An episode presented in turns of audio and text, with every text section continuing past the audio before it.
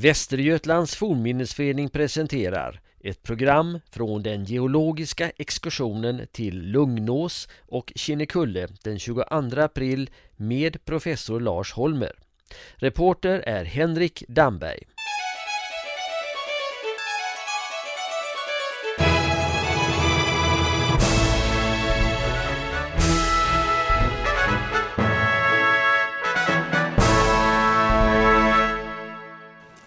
Lars Holmer, geolog och professor i Uppsala. Du guidar idag runt ett antal medlemmar här ur Fornminnesföreningen eh, på Västgötabergen och vi ska prata om geologi. Och jag tänkte börja, det som alla vet, det som man fick lära sig på, i skolan, det är den här ramsan. USA klockan tre. Ja, precis. Eh, urberg, sandsten, alunskiffer. Ja, Hjälp mig. just det. Måste jag. Eh, Kalksten, Lerskiffer. lerskiffer ja, och diabas. Ja, just det. Och trapp, trapp, ka- tall, Men kall. du, du säger hellre diabas. Jag säger hellre diabas ja. men faktum är att även på engelska finns det folk som säger, som säger trapp. Och jag, jag vet faktiskt inte riktigt, det är inte en bergart som jag är jätte, jättehaj på. Jag vet inte faktiskt om det är vilket som är mest korrekt ska, om jag ska vara ärlig. Men man säger både, så både diabas och Ja. trapp. Men USA klockan tre, den, den är gångbar? Ja, den går man absolut. Okej. Och sen något annat som man kanske kan. Det är ju det här att det här är Kambrosylurområdet eh, runt Västgötabergen här. Något du använder också? Ja, alltså egentligen, jag tror SGU gillar inte termen kambrosylur. För att, jag menar i praktiken så är det nog så att den, den kom då när det inte den här mellanperioden ordovisium fanns. Ordovisium definierades mycket senare än kambrium och silur. Men faktum är att det funkar fortfarande ändå för att ibland säger vi, liksom, drar vi bindestreck eh, mellan de äldsta och de yngsta. Och så, så att jag tycker kambrosiluren funkar bra. Alltså, jag, jag är ingen renlärig när det gäller sånt. Jag tycker det låter bra. Okej. För det är alltså den tidsepok då liksom de här bergarterna bildades. Så det är ett sätt att förklara samma sak kan man säga. Absolut. Så att eh, de fick ju namnen långt tidigare än vi visste exakt hur många miljoner år som de omfattar. Så att när de här bergarterna ifrån Kambrium, Ordovisium och Silur, när de definierades, då hade man inte möjlighet att datera bergarter radiometriskt. Men var- idag så vet vi när de var. Ja, det vet vi. Det vill säga, när var de då? Ja, Kambrium börjar lite mer än en halv miljard år sedan och sen har vi då sediment till för ungefär 400 miljoner år sedan. Så att det är typ en 100 miljoner år som vi har sediment bevarade utav här i Västergötland. Vad är det som är så speciellt som gör att du återkommer till Västergötland ofta? Ja, det är mitt intresse för de tidigaste djuren och som sagt de här, de här lagren är unikt välbevarade jämfört med till exempel typområdet för Kambrium ligger i Storbritannien, i Wales. Men på grund av att Wales har utsatts för tektonik och väckats och upphettats så är fossilen mycket mindre eller sämre bevarade helt enkelt än vad de är här i Västergötland. Här har vi aldrig någonsin haft den här omvälvande liksom bergskedjeväckningen under de sista halva miljarderna år så att de är mycket, mycket bättre bevarade helt enkelt. Och vad får det för påverkan på omgivningar, på naturen, på djurliv, på växtlighet? Vi går ju nu på Lugnåsberget och ser oss omkring här. Här är det fullt av hassel. Berätta lite, vad, vad, hur påverkar det vår natur, det här Kambrosylurområdet? Ja, det påverkar ju väldigt mycket. Alltså just de här eh, växtligheten som på, på Kinnekulle har vi de här allvarsområdena va, med tunt lerlager, eller tunt jordlager och kalkrik berggrund. Och då får vi med en gång de här vackra orkidéerna och den här speciella typiska växtligheten. Likadant här i sandstenen. Nu har vi ju planterat mycket skog här men eh, på många områden i Kinnekulle så har vi framförallt tall och gran där det är sandsten och sen så har vi liksom jordbruksområdena högre upp där det är mer kalkrik, kalkrik bergart. Så att eh, det, det påverkar väldigt mycket. Ja, jo, det är den, det är den kalkrika jorden då, ja, som är Ja. det speciella. Precis, det, det påverkar enormt mycket. Och eh, sen har vi givetvis då istidsavlagringar. Eh, mycket utav, utav åkrarna ligger ju på eh, områden med istidsleror och så vidare. Så att det är inte bara eh, den här äldre berggrunden utan även de här yngre istidsavlagringarna påverkar eh, vegetationen och jordbruk och så vidare. Men de här eh, olika bergarterna, det är alltså avlagringar, botten, havsbotten kan man säga? Det kan man säga, det är gammal I olika tider? Ja, det är gammal havsbotten. Eh, och eh, just de här tidigaste lagren här, det är alltså de tidigaste djuren vi känner till. Så att eh, det är första spåren av vad vi skulle kalla för en, en normal havsvattenfauna helt enkelt. Och var fanns den här havsbottnen? Eh, när de här lagren bildades då låg Sverige på nära Sydpolen så att det var, det var kallt. Och eh, det är väldigt svårt att föreställa sig hur, eh, framförallt hur landytan såg ut eftersom eh, det fanns inga spår av växter och djur på land utan allt liv fanns i havet. Så att det en, var en väldigt egendomlig miljö som vi har svårt att föreställa oss. Mm. Och en avlagring, det som blev en bergart. Vad var det som samlades där i det här lagret? Ja, vad gäller sandstenen och leran så är det ju sediment som kommer ifrån landytan, från nederoderade bergskedjor helt enkelt. Som har förts till havet med flod och vind och på olika sätt. Eh, men när vi kommer högre upp här, kalken, den har ju alltså bildats på platsen utav djur med kalk, kalkhårdelar helt enkelt. Så att eh, den här eh, ordovisiska som den då är, ordovisiska kalken, den är bildad på ett helt annat sätt än de här sandstenarna. Och vilken bergart var det som tog längst tid på sig? Det är nog kalkstenarna. Vi tror att, eh, vi tror att kalkstenen har bildats enormt långsamt. Kanske några fåtal millimeter per tusentals år. Så att det har gått jättelångsamt. De här sandstenarna kan ha alltså, säkert en 20-30, kanske upp till en halv meter kan ha bildats på en onsdag eftermiddag. Så att det har nog gått mycket, mycket snabbare än kalkstenen. Men, och, och kalkstenen, du sa att det är alltså eh, avlagringar av djur? Eh, skelett från djur eller? Ja, det är skelett i hårdelar som de här mest kända fossilen här, trilobiterna. De har ju alltså ett skal då utav kalk helt enkelt. Så att det är nednötta delar utav, utav kalkskaliga organismer som har, som har bevarats i de här kalkstenarna. Vi är alltså vid Lugnåsberget utanför Mariestad och går mot Kvarnstensgruvan. Dit kom franska munkar på 1100-talet och bröt kvarnstenar i urberget. Produktionen av kvarnstenar fortsatte ända till 1919 men nu är det ett gruvmuseum som vi går ner i. Ja, nu står vi nere i Kvarnstensgruvan och eh, här, vad ser vi framför oss, Lars Holmer? Ja, här har vi då ett utbrutet eh, hål efter en sån här kvarnsten, förmodligen tyvärr en misslyckad kvarnsten, där man alltså har brutit eh, i ett material som är, det är en gneis, alltså ett urbergs, eh, urbergsbergart här i Sverige, som är en och en halv miljard år.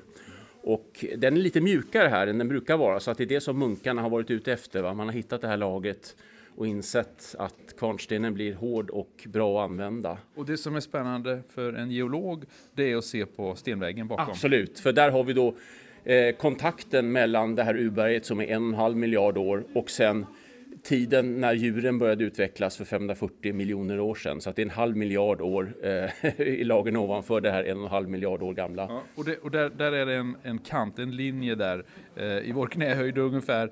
Där börjar sandsten alltså? Ja, precis. Där börjar sandsten. Och sandstenen är här eh, växlad med, växellagrad med mjuk lera. Och det är alltså unikt att man har mjuk lera fortfarande som är alltså en halv miljard år gammal. Den har aldrig hårdnat till en bergart. Ja, du stod här förut och uh, tog fram sån här mjuk lera. Och, uh, hur kommer det sig att den är mjuk fortfarande? Ja, det är en jättebra fråga. Och vi, vi, vi har inget riktigt svar på det. Man skulle kunna anta att, jag menar Sverige har aldrig varit uh, utsatt för väldigt mycket tryck och värme efter de här lagren bildas. Så det är möjligtvis det som har gjort att de inte har hårdnat till en, till en bergart. Men det är inte helt självklart varför, varför det på det här sättet. Vad säger du mer om urberget här då? Ja, urberget, alltså det är en gneis, det är en omvandlad sedimentär bergart som har varit nere på flera kilometers djup i, i manteln och omvandlas då till, till den här metamorfa. Metamorf betyder ju bara omvandlad bergart alltså. Så den har utsatts för väldigt högt tryck och värme. Och sen har någonting gjort att den har vittrat, förmodligen någon typ av hett tropiskt klimat. Och så har den vittrat ner till en meters djup ungefär och där, det är där man bryter då den här, har brutit den här, den här kvarnstenen. Mm. Men just den här eh, lokalen, den är ganska unik. Ja, den är väldigt unik och den är jättevälkänd just för de som jobbar med de tidigaste djurens utveckling på grund av alla de här maskspåren och grävgångarna efter leddjur och så vidare som, som finns bevarade. Så mm. den är världsunik. Det är egentligen de första tecknen på liv. Ja, eller i varje fall komplicerat liv, djuren. Alltså vi har ju liv ifrån kanske så mycket som tre miljarder år sedan, men det är bakteriellt liv då. Och här har vi de första stora komplicerade djuren, alltså vad vi dagligt kallar djur helt enkelt. Mm, och det var maskar? Maskar, leddjur och den mm. typen, mm. blötdjur, den typen utav. Ska vi titta lite på det, hur det ser ut här? Vi tittar i taket här. Ja, här ser vi som gångar i taket. Precis. Beskriv. Det är alltså, djuren har levt i leran, de har inte levt i sandstenen. Utan de har grävt i leran och sen har sanden täckt kommit in och fyllt ut grävgångarna. Så att det är liksom eh, depressioner i, i leran som är kvar som är ifyllda utav, utav sanden. Och från vilken tid är det ungefär? Ja, det, det Kambrium heter det då som är 540 miljoner år däromkring sen. Och du sa också att man, man kan se första tecknen kanske på rovdjur? Ja, precis. Alltså vi har spår av att något leddjur har sökt upp, sökt upp de här maskarna aktivt. Och det verkar som de har ätit upp masken helt enkelt. Alltså de har sökt sig ner i gångarna? Ja, och sökt upp masken och sen ätit upp den. Och det är ett av de första spåren av den här typen av rov, rovliv som vi, som vi känner till. Och det är samma är på tid ungefär? Ja, det är samma tid, ja. 540 miljoner år. Nu hoppar vi in i bilar och åker några mil mot Kinnekulle och vid den västra foten av Kinnekulle, vid Vänerns strand, ligger Råbäcks hamn och Råbäcks gamla stenhuggeri. Här vid bergets kant hittar vi sandstenslagret. Och nu står jag här med Lars Holmer alldeles ovanför eh, Råbäcks stenhuggeri här uppe i skogen och här ser vi ju faktiskt en bergart som framkommer vad är det vi ser framför oss här? Ja, det är den så kallade lingulidsandstenen och det är den absolut vanligaste, eller en av de vanligare bergarterna som används för att bygga kyrkor och, eh, och eh, biskopsborgar och annat. Husaby biskopsborg är byggt utav det här materialet. Mm. Och du har den i handen här då. Vad är, vad är typiskt för sandstenen då? Det här är en mycket mer eh, homogen sandsten så det är därför som den har varit lämplig som byggmaterial. Den sandsten som vi såg i, eh, i, vid Lugnås är väldigt inhomogen. Det är väldigt mycket olika kornstorlekar men det här är en homogen fin bergart som man kan använda då, dels för att göra skulpturer men också för, för rena liksom, eh, mur, mur, murverket. För att den är tjock och den är stabil och den är mm, lättarbetat material. Används det idag på något sätt? Inte idag, det, det, tror jag inte, utan de, de pratar här om renoveringar. Det är när man renoverar då gamla, eh, som Skara domkyrka till exempel, så har man nog behov av att bryta lite grann. Men jag tror inte att den, den bryts aktivt någonstans. Och hur tjockt är det här sandstenslagret? Det är ungefär 20 meter, så att det, det är ett rätt mäktigt eh, sandstenslager och det är som sagt var... Men det verkar inte ha exporterats ut ur Västergötland. Jag har aldrig sett byggnader utanför Västergötland som har byggt det här materialet. Och vad beror det på då? Ja, det innehåller mycket järn så att eh, sandstenen rostar när den är utsatt för väder och vind så att det blir lite grann eh, fula rostfläckar så att antagligen tyckte man inte att det var så attraktivt. Den, jag menar här i Västergötland fanns den och den gick att bygga men den var inte attraktiv för att exportera förmodligen. Mm, okay. För det finns sandsten på andra håll i Sverige också ja? Absolut, nere i Skåne har vi väldigt mycket eh, olika sandstenslag. Bland annat eh, Lunds domkyrka är byggt av en mycket, mycket yngre sandsten med från Djura, dinosauriernas tidsålder. Och i Stockholm och även Uppsala har man Eh, det är framförallt skulpturer som är gjorda av Gotlandssandsten som är silurisk så att det finns väldigt många olika åldrar. Och i de andra delarna av Sverige, den sandstenen därifrån, är det mindre järn i den? Alltså? Ja, mycket mindre, mycket mindre järn. Eh, och den är mycket mer, lätt, mer lättarbetad så det är förmodligen därför som man, har, som man har gjort det. Vilka byggnader vet du är byggda med sandsten? Från Västgötabergen? Eh, Skara domkyrka är, är det bästa exemplet men även Biskopsborgen i Husaby är, den är intressant för den, eh, där har vi väldigt fina spårfossil. Och faktum är att eh, vissa utav spårfossilerna är namngivna och illustrerade. De, de är inmurade i Biskopsmurens... så att de, de, de är på platsen, man kan åka och titta på dem. Mm. för att det är en väldigt intressant eh, spårfossilfauna då utav djur som har mm. grävt. Ja, om vi tittar på den sten du har i handen här, det är fossiler Det är spårfossiler, ja precis. Mm. Ja, vad är det vi ser? Det här är vertikala spårfossil. De här har förmodligen, det är någon mask som har levt nedgrävd i, i sanden. Så att det vi ser är, är runda, runda hål och så är det liksom en cylinderformat hål rakt ner i sandstenen så har djuret levat där. Förmodligen har den haft någon form av tentakler som den har fångat in mat med. Varför hårdnade sanden som, som det här djuret levde i? Ja, det har, kan ha skett miljoner år efter det att sanden avsattes och det är kisel som har eh, fällts ut mellan sandkornen helt enkelt. Okej. Så att det är samma, samma kemiska sammansättning på kvarts och glas och så att det är kisel alltihopa. Och när var det som den processen skedde? Kan ha skett väldigt långt efter, det är svårt att säga men, men eh, tusentals, hundratusentals, kanske miljoner år efter det att sanden hade avsatts. Så att det är långt efter, långt efter det att den bildades. Nu vandrar vi. Vi var i Lugnås och, och tittade på urberget. Nu är det sandstenen. Eh, alunskiffern då, det är ju nästa nivå. Dit kommer vi inte idag, men vad kan du säga om alunskiffern? Ja, alunskiffern är kanske en av de mest intressanta bergarterna eftersom den är ekonomiskt, har varit ekonomiskt viktig. Den innehåller ju både uran och olja. Så att eh, den har ju varit väldigt viktig då, framförallt under andra världskriget eh, som eh, när inte vi hade någon import av olja så kunde eh, armén och flottan skötas med, med olja härifrån. Fram till slutet av 40-talet eh, var det som man tog ut olja ur alunskiffern här på Kinnekulle. Ja, det stämmer precis. Och sen, eh, sen dess har man ju inte haft någon, någon, någon mer aktiv och det är ju Men det görs fortfarande i Estland berättar du? Precis, i Estland så är det här en, kanske den viktigaste eh, ekonomiska faktorn varför det går rätt bra för dem. För att de har alltså nästan 100% av sin eh, energiförsörjning täckt utav olje, oljeskiffer. Så det finns väldigt mycket olja och, och, och fin olja i alunskiffern. Ja, jättemycket. Och det, man har beräknat att vi skulle kunna vara självförsörjande i kanske över 100 år om vi, om vi ville fortsätta att bryta, men det vill vi ju inte. Så att, För att? för att det är miljömässigt problematiskt, det ger väldigt stora miljöeffekter. Alltså eh, Grundvatten. restprodukter och... Ja, och, och grundvattnet är, är svårt att, att eh, skydda. Eh, I de områden i Närke och även i Estland där man har gjort det här så är grundvattnet nästan förstört. Med på den här resan är också Erik Julin, medlem i Fornminnesföreningen. Vi ska fortsätta och eh, lära oss om bergarterna i Västgötabergen här. Och eh, Erik Julin, du är ju ordförande för Råbäcks Stenogoris vänner, så är det va? Ja, Stenuggeris vänner heter föreningen. Ja, just det. Och eh, nu har vi tagit oss hit till Råbäckshamn och det gamla stenhuggeriet här. Och här utvanns, eller här bearbetade man i stenhuggeriet var det sandsten och kalksten framförallt? Ja, I princip så var det kalksten som bearbetades i det mekaniska stenhuggeriet. Man hade eh, även lite eh, beredning av sandsten de första åren men eh, det var marginellt.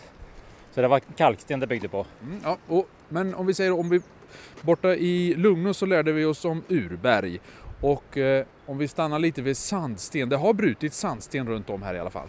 Jo, ja, det har det gjorts eh, på många ställen på Kinnekulle. Eh, Och det var ju ett vanligt byggnadsmaterial eh, kan man ju säga före 1900-talet eller fram till 1900-talet. Eh, Man byggde kyrkor och borgar och även profana hus, vanliga hus av sandsten. Fanns det, det sandstens... finns byggnader här nere vid hamnen som är byggda vid sandsten. Vi har ett våghus rakt ner mot sjön här, som delvis är byggt i sandsten och där borta ett hus som är Ja, byggt det i sandsten. Just det, den är väldigt typisk den här sandstenen. Ja. Och eh, fanns det sandstensbrott här i närheten? Eh, ja, det fanns ett eh, någon, ja, 5 6 700 meter bort här åt norr. I Sågersta kvarn så finns det ett eh, sandstensbrott. Men det har funnits på flera ställen på Kinnekulle. Ska vi gå upp här och se var, vart vi kommer? Ja. Vi går upp här lite mot bergskanten. Och eh, kalkstenen då, vad gjorde man av den?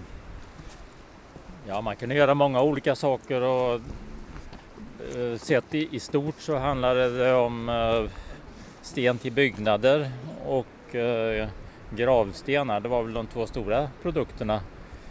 Eh, och om man då ser till byggnadssten så för hundra år sedan så innehöll en bättre nybyggnad hur mycket kalksten som helst. Så det, från yttertrappan och innertrappan, fönsternas utsida, fönsternas insida, grunden, kalkstens, förlåt, eh, kakelugnshällar, kakelugnsplaner och eh, diskbänken och så vidare. Det var ju mängder med kalksten i, i en, som var bearbetat på olika sätt då i en fin byggnad för hundra år sedan. Och även idag så är det ju sista skriket att man ska ha en uh, köksbänk i kalksten. Och kalkstenen den bröts här också? Ja, uppe på berget då. Eh, vad ska man säga, två kilometer upp på bergssidan. Och då hade man eh, en spårväg som gick från stenbrottet ner till stenågeriet. Och eh, den banan var igång här till 1934. Eh, och gick rakt ner uppifrån brotten ner till stenågeriet. Kom ut på en hög är det den vi, vi ser här? Ja, här är banvallen då och eh, om man står på plats här så kan man ana då att banan fortsatte på en hög viadukt ovanför hustaken längst bort till kajkanten där man kunde tippa den brända kalken direkt ner i fartygens lastrum. Aha, på Vänern där? Ja. ja, men däremot stenblocken som man bröt upp i berget som skulle bearbetas då i det mekaniska stenågeriet. De vagnarna som var lastade med kalksten de hissades ner i en stor ångdriven hiss ner till marknivån och sen rullades de in på räls då in i det mekaniska stenågeriet där de lyftes över med lyftkranar på stora stenhyvlar där de gjordes släta. Försteningen är skrovlig när den kommer ur berget och ska man jobba vidare med den så vill man ha den slät. Och eh, den anläggningen byggdes ju då 1888 och eh, står kvar i oförändrat skick och är körbar idag. Och det gör ni ibland, ni kör den? Ja, ja, oh, ja. Många gånger om året. Och hur länge pågick eh, det här stenarbetet på professionellt vis? Råbäcks stenågeri var i drift till 1970 och sen stod det öde i 11 år och därefter så blev det bevarat som museum. Vi lämnar Råbäckshamn och åker upp på Kinnekulle. Tyvärr kan vi av praktiska skäl inte se alunskiffern idag, alltså A1 i kom ihåg-ramsan USA klockan tre, utan vi får åka direkt upp till det stora kalkbrottet. Kalkstensbrytningen här har en mycket lång historia och på informationsskylten vid brottets kant står det att kända byggnader som pyramider i Egypten och Notre Dame-katedralen i Paris har kalksten från Kinnekulle. Men här har det framförallt brutits kalksten som blivit cement. Brottet är säkert 40 meter djupt och man kan se de olika kalkstenslagren i väggarna där borta. Vi står uppe på kanten och det blåser ganska mycket när Lars Holmer pratar. Ett slag, jag, vet, jag tror att de är ned, den planen är nedlagd nu och gör en och en halv slags Dal, Dalhalla utav det här. Ja. Det är nedlagt, ja precis. Ja, nej, vi, var, vi, vi fick väl någon på remiss på någonting. och det, skulle vara, ja, det här är den bästa, lokal, bästa geologiska lokalen på, på Kinnekulle. Och det vore, jag, menar, jag förstår att man behöver turistnäring och så vidare men det är ju synd att inte ta vara på de geologiska värdena också. Mm. Och det här, det här är verkligen föredömligt landskapat tycker jag. Jag var faktiskt, jag tror jag var här under, när de sköt det sista skottet. När, när, när kan det ha varit då? 70, 70, 70, ja, 78, ja det kan nog stämma. För jag, som sagt som liten nörd, alltså jag gjorde min första, min första artikel innan jag började un, un, universitet. Så att jag, jag, det var passerat just på, på ehm, eh, nästan nära, nära toppen där, där borta så tittade jag på eh, ett eh, det är ett stort av, tidsavbrott och massor med egendomliga eh, bildningar som, som, jag, som jag beskrev då. Och fältarbetet för det gjorde jag alltså 75, 76, 77, 78 så var jag, var jag här, nere. Eh, så att jag har känner starkt för, för den här platsen. Så här är vi ju då i Ordovicium. Så nu har vi missat tyvärr eh, stora delar utav Kambrium då som var den här alunskiffern.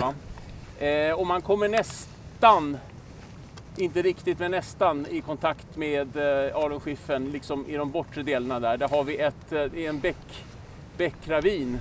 Som, där, där har vi ett riktigt skifferlager.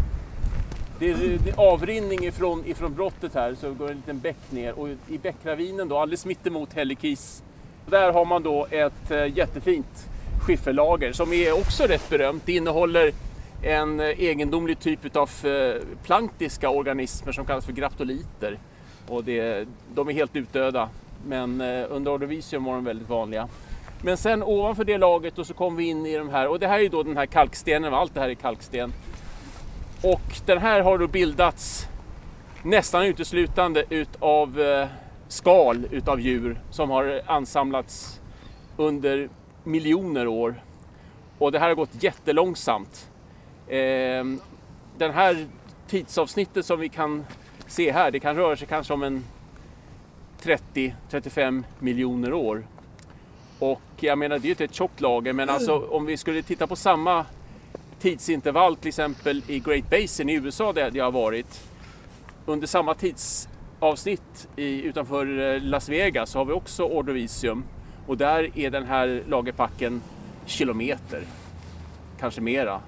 Så att eh, sedimentationen här har gått jättelångsamt jämfört med, eh, med då, eh, USA låg vid den här tiden då på nära ekvatorn och det här var fortfarande vi hade förflyttat oss från Sydpolen men det var fortfarande rätt kallt förmodligen.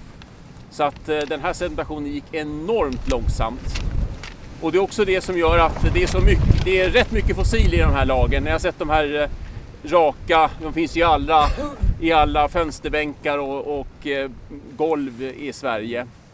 Och det är bläck, bläckfiskal då, de här raka. Och vi brukar kalla det för ortoserkalken för att ett av de här släkterna som vi hittar heter Ortosseras då.